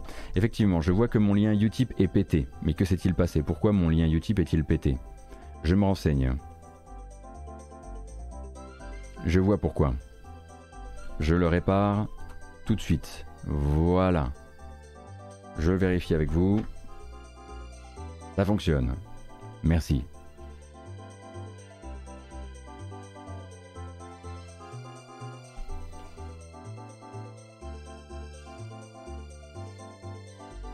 Peut-être que Kratos peut s'en aller maintenant. Ça va mon gars, on t'a suffisamment vu. Alors, aujourd'hui, les sorties à retenir, ce sera l'arrivée sur PS4 et PS5 d'un titre qu'on avait découvert ici en live, que vous avez peut-être déjà fait sur d'autres plateformes, mais il n'était pas encore euh, présent sur l'univers euh, PlayStation. Il s'agit de Lego Builder's Journey. Alors attention, Lego Builder's Journey, ça n'a rien à voir avec le jeu Lego qu'on a vu il y a pas longtemps, qui sera une espèce de Besiege où il va falloir résoudre des puzzles en fabriquant nous-mêmes des objets. Euh, donc Lego Builder's Journey, c'est vraiment une histoire de deux heures à base de construction euh, de Lego, euh, qui était très, notamment très joli sur PC grâce euh, au ray tracing. Et via l'arrivée donc de ce mode, de ces versions PS4, PS5, les développeurs annoncent aussi l'arrivée d'un mode qu'ils appellent, appellent le Creative Mode. Alors le Creative Mode, c'est juste une sorte de mode photo amélioré qui va vous donner une interface dans laquelle vous aurez les beaux éclairages, les pièces de Lego, la possibilité de fabriquer un petit peu ce que vous voulez. Et puis ensuite, vous prendrez des photos, vous, faites, vous ferez vos, petits, vos petits euh, setups pour, euh, pour, bah, pour prendre des photos de jouets. Voilà. Et donc, il y a un petit trailer pour ça que je vous montre tout de suite.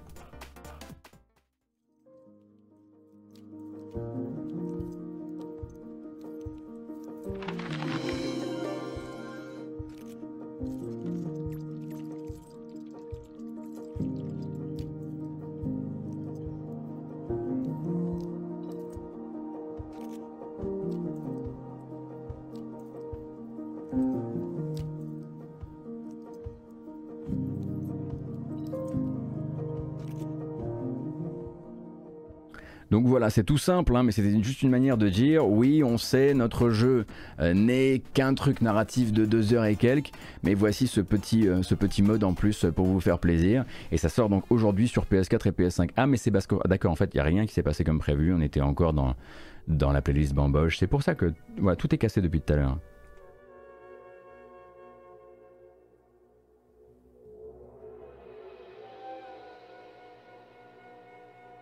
Avec des faux contacts dans tous les sens. Ça commence à être pas mal ici. Hein. Donc Lego Builders Journey, très bien, mais également deux autres jeux un petit peu moins connus euh, qui vont un peu, euh, comment dire, euh, animer l'actualité indépendante de cette semaine, avec le premier qui est signé chez Focus, qui arrive sur PC en accès anticipé bah, aujourd'hui tout simplement. Il s'agit de Warstride Challenge. Warstride Challenge, je vous rappelle, Merci beaucoup pour les dons sur YouTube, ça fait extrêmement plaisir. Warstride Challenge, la, euh, la rencontre d'un FPS démoniaque façon Doom et d'un runner, puisque le but va être moins de shooter tout le monde que de l'emporter au time attack en contre-la-montre. Euh, je ne sais pas comment va se comporter le, euh, bitrate du stream avec, cette, avec ce trailer, mais ça arrive aujourd'hui en accès anticipé sur Steam. Et c'est un jeu français, si mes souvenirs sont bons.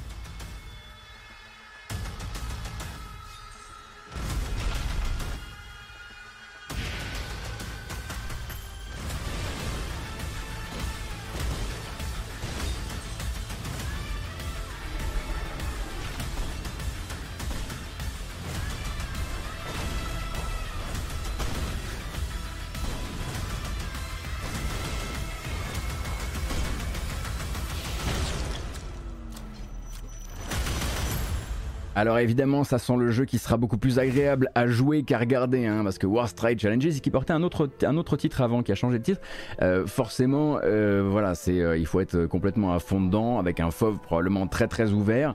Le but étant donc de, de c'est un mélange de parcours, de saut, de double saut, de course contre les murs, de glissade, dans des labyrinthes, avec vraiment la, la, difficulté étant donc de se débarrasser des, vraiment des ennemis qui sont devant vous. Le but étant d'arriver le plus vite possible à euh, la ligne d'arrivée. J'essaierai de l'essayer en live. euh, J'essaierai de l'essayer. Parfait. En live euh, durant, euh, cette semaine. On verra quand est-ce qu'on peut, on peut caler ça. Un autre jeu qui arrive en accès anticipé aujourd'hui, c'est The Iron Oath. Et The Iron Oath se présente comme on dirait du Mountain Blade, donc en bac à sable sur une map avec votre bande de euh, guerriers slash mercenaires, euh, avec de très beaux combats en, pixel art, euh, qui vous rappelleront probablement euh, euh, d'autres jeux euh, dans leur quête de style. Honor. A noble thing for an ideal world.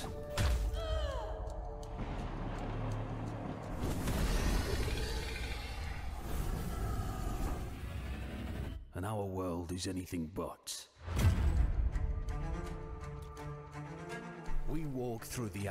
Donc ça vous rappellera forcément aussi Battle Brothers, n'est-ce pas? Avec donc de la gestion de campement, de la gestion de, vos, de votre équipe, de l'exploration de donjons où là on sortira du, euh, euh, Mountain Blade Battle Brothers like et des combats tactiques au tour par tour.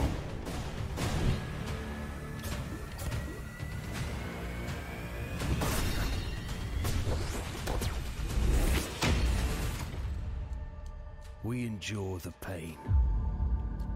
We pay in blood. We suffer loss. Alors j'ai entendu beaucoup de choses à propos du jeu, notamment que c'était assez chouette, mais aussi que c'était très dur. En tout cas que ça, voilà, voilà, que ça vous mettait des, des grandes claques dans le museau. Euh, donc ça sort en accès anticipé aujourd'hui sur Steam. Si on devait le dire sans l'accent, sans jouer l'américain, ce serait The Iron Oath. Je vous laisse regarder la, la fin de la bande-annonce.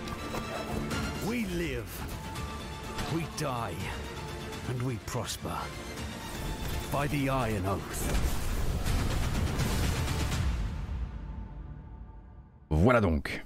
Aujourd'hui l'accès anticipé sur Steam.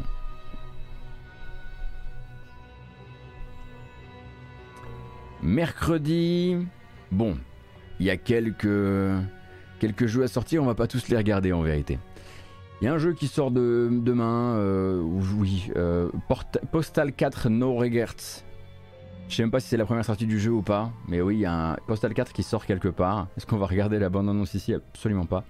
Euh, en revanche, demain sortira sur Switch un titre qui a eu sa petite hype à l'époque et qui, en fait, en regardant sa bande, enfin, on va regarder sa bande annonce, non pas, excusez-moi, non pas pour être surpris, mais plus à valeur de warning.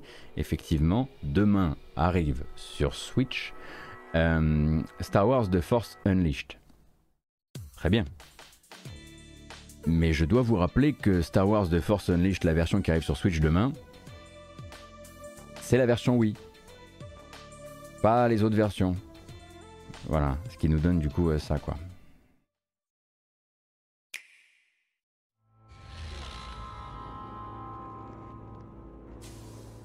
I will not fail you, Master.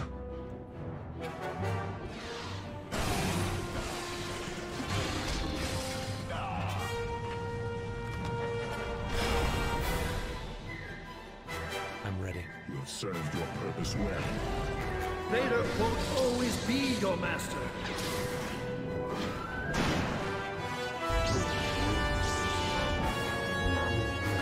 Alors je vous dis pas ça, ça simplement pour des questions d'apparence du jeu. Même si évidemment il y a un sujet hein, au niveau de l'apparence du jeu, mais oui, cette version Switch de The Force Unleashed qui sort demain est un portage de la, un portage, pardon, de la version Wii, et ça veut également dire que d'un point de vue du moteur physique, vous n'aurez pas accès aux mêmes subtilités. Euh, C'est même très très large hein, les différences.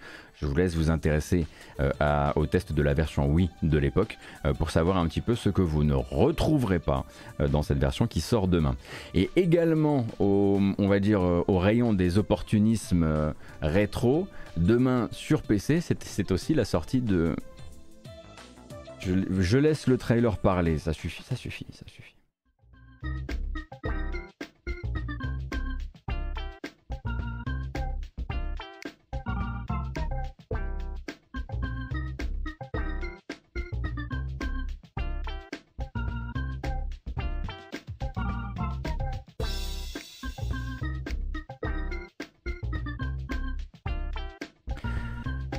Donc pour les gens qui sont en podcast, on est en train de regarder une bande-annonce d'un portage PC pour PC moderne, mais un portage euh, à la viteuf de Glover. Hein, évidemment, ça ne nous rajeunit pas tout ça. Euh, mais oui, Pico Interactive a décidé hein, de, se, de se faire un peu de caillasse avec un retour de Glover sur Steam. Je vous, je vous, voilà, je vous enjoins peut-être à vous intéresser euh, à Pico Interactive de manière générale, à ce qu'ils ont pu sortir, à ce qu'ils ont pu dire aussi. Mais oui, ça sort demain et rien que voilà pour leur politique d'entreprise, j'aurais tendance à ne pas ne pas recommander. Euh, Mais voilà, que vous voyez un peu des images avant de voir le truc apparaître sur votre Steam demain quoi. Et demain, ce sera également la sortie toujours en accès anticipé euh, de Myth Force. Alors Myth Force, on a regardé trois fois la bande-annonce euh, la semaine dernière à cause des différentes, euh, des différentes news. Je vous le rappelle donc, un roguelike joua- jouable à 4 en coopération en vue FPS dans un univers façon les maîtres de l'univers par Beamdog. Et Beamdog, avant ça, ils ont fait The Baldur's Gate Enhanced Edition, euh, The Baldur's Gate, Baldur's Gate Enhanced Edition, euh, Planescape Torment Enhanced Edition et ce genre de choses. Cette fois-ci, on regarde la bande-annonce en entier parce que c'est le contrat quand on fait l'agenda des sorties de la semaine. Tant pis pour la redite.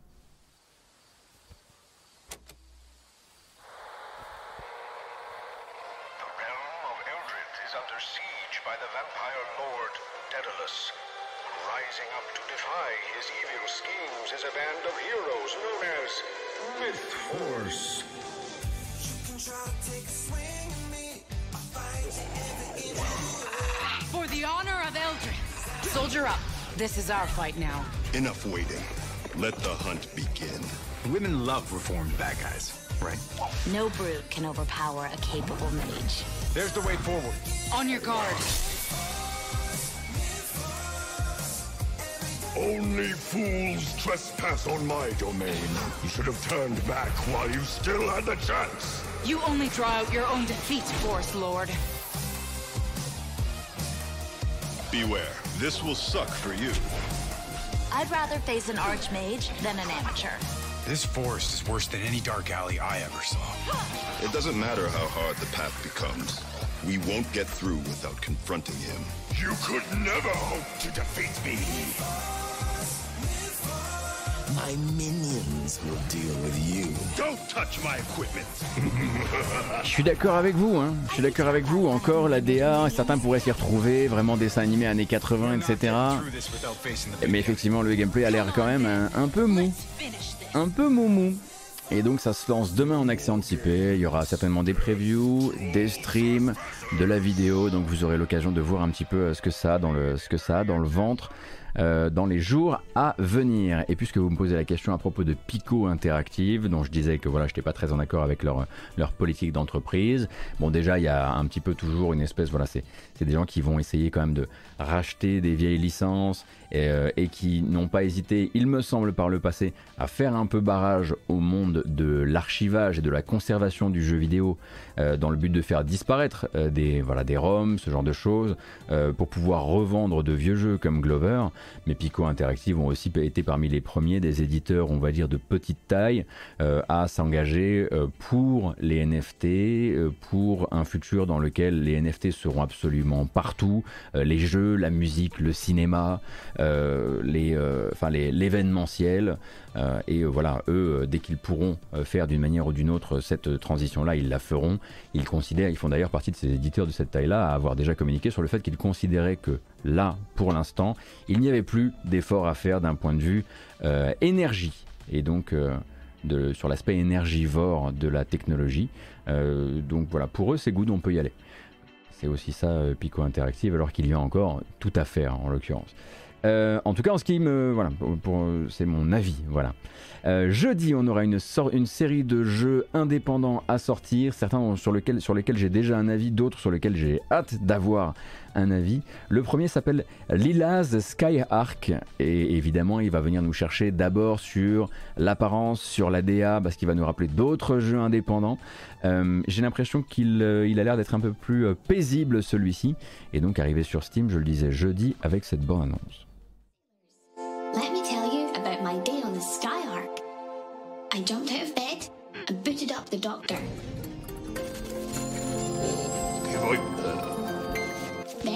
I said hi to the crew, and cuddled the sheep. So soft!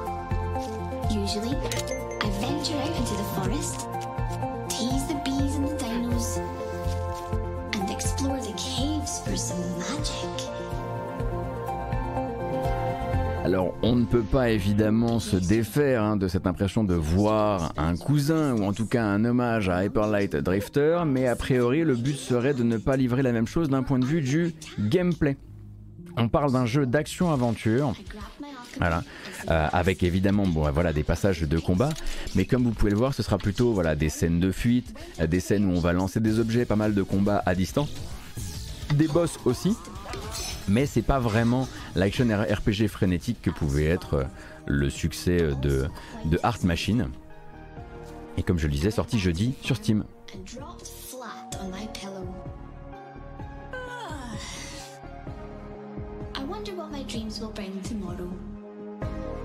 Et lui voudrait miser énormément sur ses personnages, sur l'aspect loufoque de ses personnages. En tout cas, c'est ce que disent les, les développeurs. Donc peut-être que ce sera un peu plus wholesome, si on peut dire ça comme ça. Bref, j'avoue que j'essaierai d'essayer celui-ci. J'essaierai d'essayer, c'est vraiment mon truc du jour. Autre sortie de jeudi, Lumote The Master Mode Chronicles, donc la version définitive de Lumote, qui est un puzzle game qu'on vous avait déjà présenté sur Game Cult. Il me semble que c'était Luma qui vous l'avait présenté. Le jeu était déjà, sorti sur PC, pardon. Il n'avait pas encore de version Switch et de version Xbox, si mes souvenirs sont bons. Et en tout cas, la version, la version Switch arrive jeudi avec une bande-annonce dédiée. Un jeu que j'aime beaucoup, avec une super ambiance et des super euh, énigmes.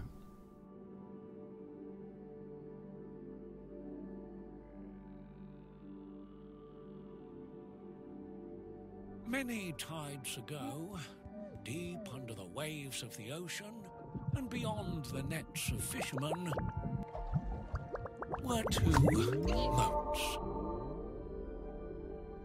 They were the cutest, squishiest bioluminescent creatures ever. And together, Lumote and Mastermote maintained mm-hmm. the great depths. But, like all great sagas, Greed took over the sea, and Mastermoat banished Lumoat, transforming their world and the colours that give life.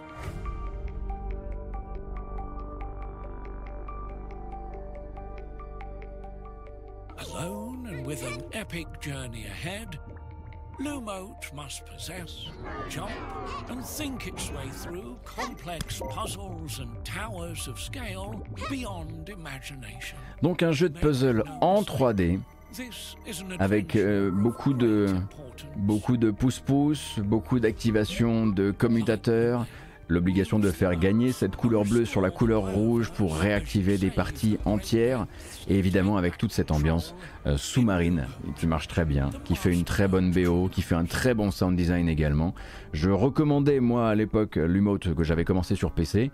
Euh, là vous avez donc la version Switch et la version Xbox qui sortent ce jeudi. Voilà, je vais couper le Gauss thème, je suis désolé pour ce que je viens de faire. Et oui, il y avait, euh, il y avait un délire à la David Attenborough dans, euh, la, dans la bande-annonce. Et vous avez également un sous le radar, il me semble, écrit et animé par Luma sur Gamecult qui vous parle du jeu. On pourrait peut-être y retourner à l'occasion, hein, je verrai. Euh, également une arrivée sur Steam, tout autre type de jeu. Alors attention à vous, si c'est votre cam, il y a quand même moyen que ça vous tombe et que vous, et que vous découvrez l'existence du jeu, ça risque de vous tomber très fort dessus. Le jeu s'appelle alors, il y, a une syntaxe un peu particulière. Il s'appelle orbit.industries. Orbit Industries. Et, alors, très dur à streamer, mais très envie de, de tomber dans ce crack.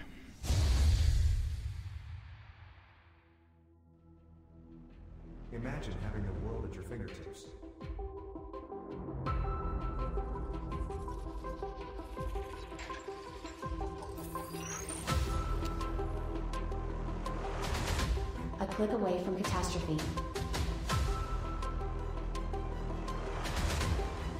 A circuit board away from success.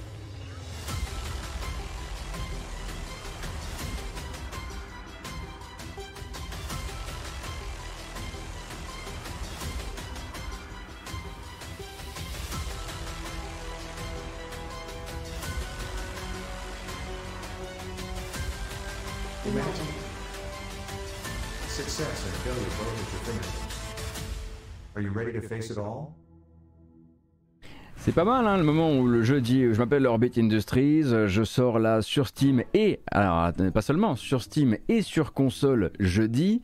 Regardez, j'ai une partie gestion de construction de, base dans l'espace et ensuite le trailer. Là je raconte, je fais un peu de narration euh, pour les pour les gens qui écoutent en podcast et ensuite le trailer zoom à mort et on se retrouve à faire des connexions entre puces électroniques donc à la fois de la gestion, mais également des puzzles électroniques qui forcément vont nous rappeler, bah, en tout cas visuellement, un petit peu du Zachtronics. Il faut que je joue à ça. Il faut que je sache si c'est de mon niveau ou si c'est de votre niveau. Manière de dire, est-ce que c'est pour les moldus comme moi ou pour les magiciens comme vous. Euh, ça, il va falloir essayer. Donc je rappelle, le jeu s'appelle Orbit.industries et sort jeudi. Un autre jeu euh, tourné un petit peu voilà, sur euh, les questions spatiales, d'expansion de, des humains, etc. C'est Terraformers qui est édité chez Goblins et Terraformers qui s'était déjà montré par plusieurs démos sur Steam arrive en accès anticipé lui aussi ce jeudi sur Steam. Et Terraformers, lui, bah, est plutôt un, un jeu de gestion. Et tendez l'oreille parce que j'ai l'impression qu'à la BO, il y a un sujet.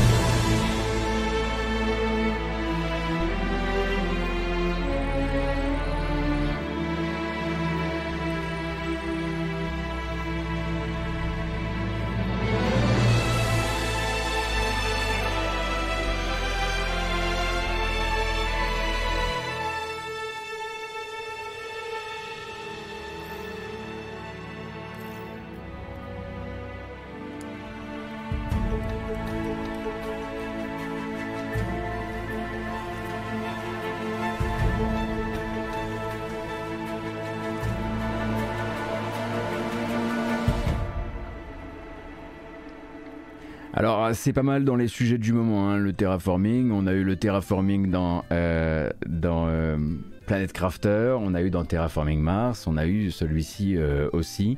Euh, les DA sont assez proches avec Terraforming Mars, c'est vrai, mais il me semble qu'au niveau, des gameplays, c'est vraiment quand même extrêmement différent. Euh, on m'a dit pour l'instant exactement ce que j'ai lu sur le chat tout à l'heure, quelque chose de très chill.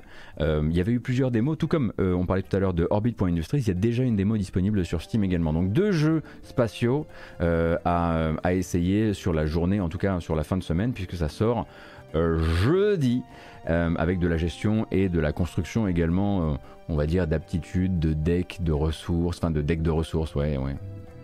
De pas dire deck builder, mais voilà compliqué. Euh, autre jeu indépendant qui lui nous vient de chez euh, Plugin Digital par la branche Dear Villagers. Euh, il était déjà en accès anticipé, on l'avait essayé ici, il sort d'accès anticipé ce jeudi. Il s'agit de Revita, donc développé par un développeur indépendant allemand si je dis pas de bêtises, ou autrichien, je ne sais plus, allemand ou autrichien, oh là là, les erreurs, qui s'appelle Benstar.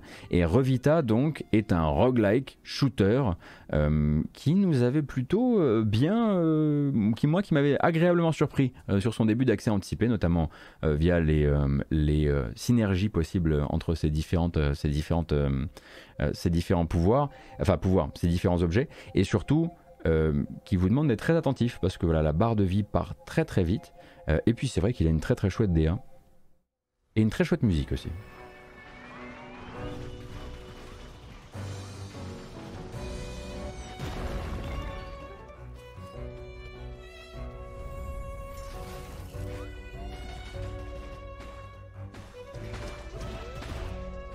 Donc souvenez-vous, hein, avec toute une mécanique de sacrifice euh, potentiel de votre santé à des fins euh, de progression euh, dans le jeu.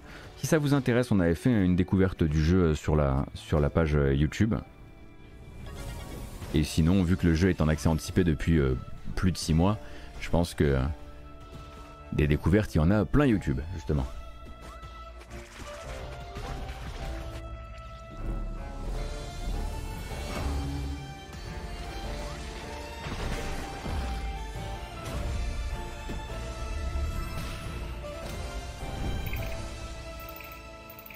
C'est vrai qu'il est curieux ce, est curieux ce titre de jeu Revita. Et oui, alors il sort sur Switch, mais pas uniquement. Hein. C'est PC et Switch pour cette sortie. Euh, qui aura lieu jeudi. Euh, on me pose la question, Gotos avait testé un jeu ici, un jeu où tu devais creuser sous un dôme sous-marin pour choper des ressources et protéger euh, le dôme d'attaque alien. Le jeu s'appelle Dôme Romantique, avec un K à la fin, du coup à ne pas confondre avec Dorf Romantique, qui est un tout autre jeu, tout aussi bien lui aussi, avec un K à la fin. donc Dôme Romantique. En deux mots, pour l'instant il y a uniquement une démo sur Steam. D'ailleurs les développeurs sont a priori en train de travailler sur une toute nouvelle DA, j'ai appris ça il n'y a pas longtemps, qui devrait être un tout petit peu moins euh, un tout petit peu moins euh, minimaliste a priori. C'est un choix des développeurs qui avaient dit voilà la démo c'est un petit peu avec des placeholders et on veut améliorer ça. Euh, on verra, on verra ce que ça donne. Moi j'avoue que j'aimais beaucoup le côté très minimaliste donc ça ne me dérangeait pas. Merci beaucoup Sir Tank pour le don de 15 euros sur YouTube, ça fait extrêmement plaisir. Merci pour tout votre soutien et on continue avec la sortie de vendredi. Alors attention c'est de l'opportunisme quasiment éhonté hein, puisque Ganryu ce qui ne nous rajeunit pas, va avoir une suite, ça on avait déjà regardé la bande-annonce, et Ganryu 2 Akuma Kojiro euh, sort ce vendredi.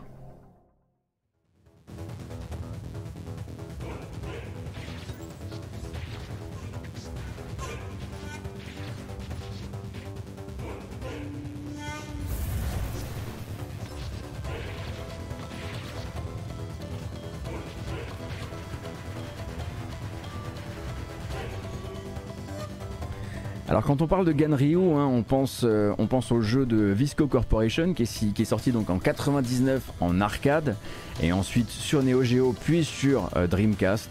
Euh, et effectivement qui grosso modo n'avait jamais eu de suite.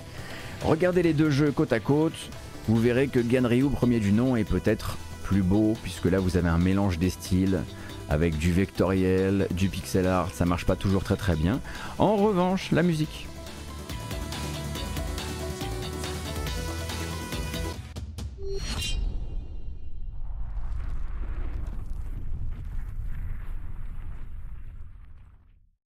Et donc c'est une équipe fan d'arcade évidemment qui s'est dit qu'ils allaient lancer ça, donc avec une sortie sur PS4 ce vendredi. Bon après vous regarderez vraiment les...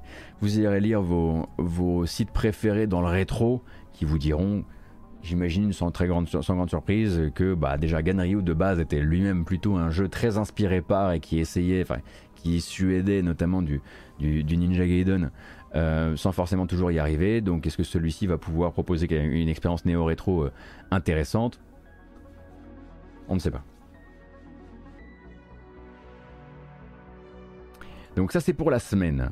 Euh, sachez également que cette semaine, en tout cas sur la fin de la semaine, ce sera la PAX East 2022. Donc il va y avoir beaucoup d'annonces de jeux vidéo qui auront lieu entre du coup jeudi, quand ça va commencer, et lundi prochain. On aura l'occasion de faire des points réguliers sur le sujet, déjà vendredi et puis lundi aussi.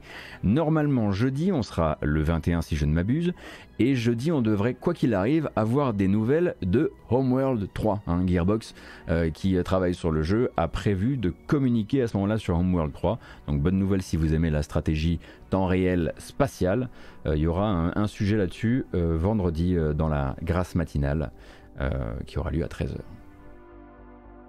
Donc cool, cool, cool pour la PAX East, parce que généralement c'est des, théâtres de, communication pour le jeu vidéo qui sont assez chouettes. Donc voilà. Euh, j'ai également mis de côté deux, trois autres bandes annonces euh, que je voulais vous montrer, mais en fait rien n'est véritablement, euh, on va dire, vital là-dedans. En revanche, est vital là-dedans.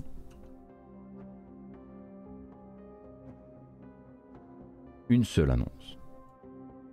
Ça nous porte au 24 mai. C'est pas tout de suite, tout de suite, mais puisqu'on est là maintenant dans l'univers de Homeworld, comment ne pas vous rappeler euh, que Focus a officialisé la date de sortie de Hard Space Shipbreaker?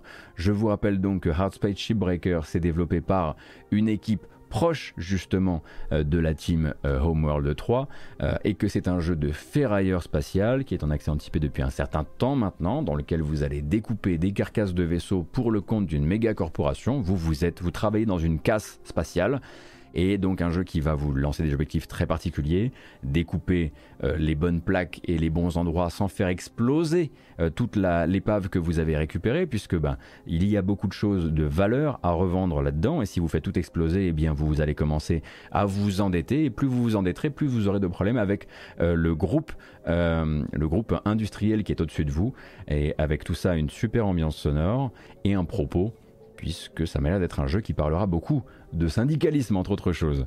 Donc une bonne annonce ici et une sortie désormais calée au 24 mai. J'avoue que je l'espérais un peu plus tôt que ça. Ça nous fait un très beau mois de mai quand même avec Songs of Conquest très fortement attendu et Our Spaceship Breaker lui aussi très fortement attendu même si celui-ci vous pouvez déjà y jouer en accès anticipé.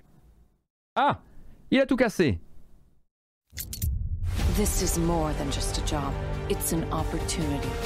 to be part of the largest, most successful, and most pioneering company in human history.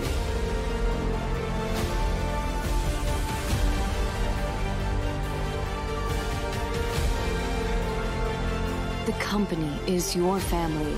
The union is your enemy.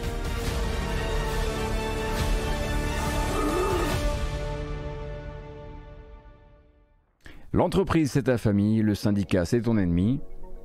Ça en fait euh, des, ça, ça, fait des, ça sert à faire des trailers cyniques pour des jeux indés, enfin indés, pour certains jeux, pendant que c'est vraiment écrit en premier, en premier degré dans le Discord de Raven Software chez Activision. Bref, euh, Art Space Shipbreaker, on l'attend très fort et du coup, de manière générale, ça va nous faire un très très beau mois de mai puisque c'est vrai qu'il y a également Soldiers.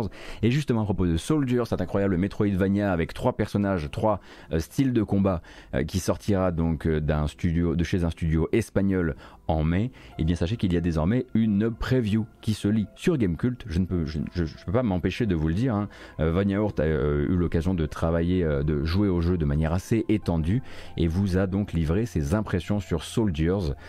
De, sur euh, Gamecult, en plus donc de la démo que nous on avait pu essayer euh, en live.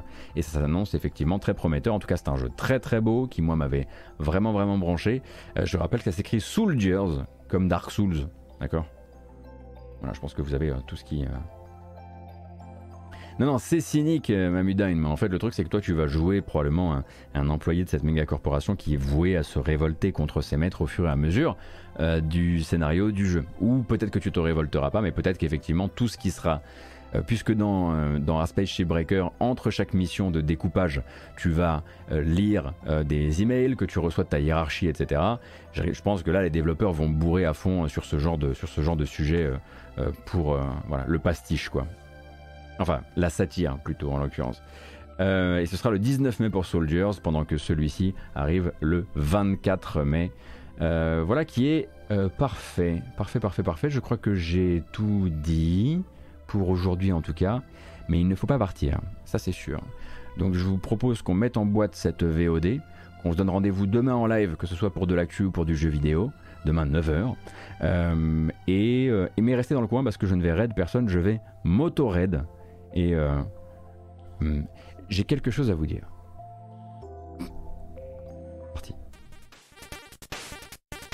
Allez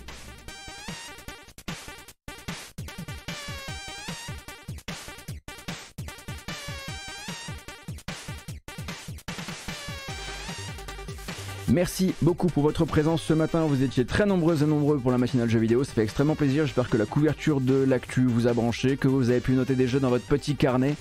Euh, je vous rappelle que moi je rentre de Speedon et que toutes les VOD à l'exception de celle de Hollow Knight ont été publiées euh, sur la page YouTube de Speedon. Si vous voulez rattraper les incroyables speedruns euh, de ce week-end caritatif c'était vraiment très très bien. Et donc je vous rappelle que moi je serai en live demain à 9h quoi qu'il arrive. Cette vidéo s'en va sur YouTube avec une version chapitrée que vous retrouverez dans environ 2 heures sur YouTube ainsi qu'une version en podcast qui arrivera en cours d'après-midi. Vous cherchez la matinale jeu vidéo sur votre application de podcast et vous aurez tout ce qu'il faut. Merci beaucoup pour les follow ce matin. Ça fait très plaisir. Merci également pour les très nombreux subs ce matin sur euh, Twitch, ça fait très plaisir. Et merci aux personnes qui ont décidé de faire la bascule vers Utip, utip.io slash gotos. Vous pouvez y aller en suivant le QR code qui se trouve à l'écran. Euh, et merci à toutes les personnes qui sont déjà sur Utip, qui ont déjà fait la bascule. C'est vous qui rendez ce format possible et qui, bah, qui me permettent d'en faire euh, mon activité. Merci donc infiniment. Et ce pouce vous est dédié. On met ça en boîte. À demain. Et prenez soin de vous. Allez, salut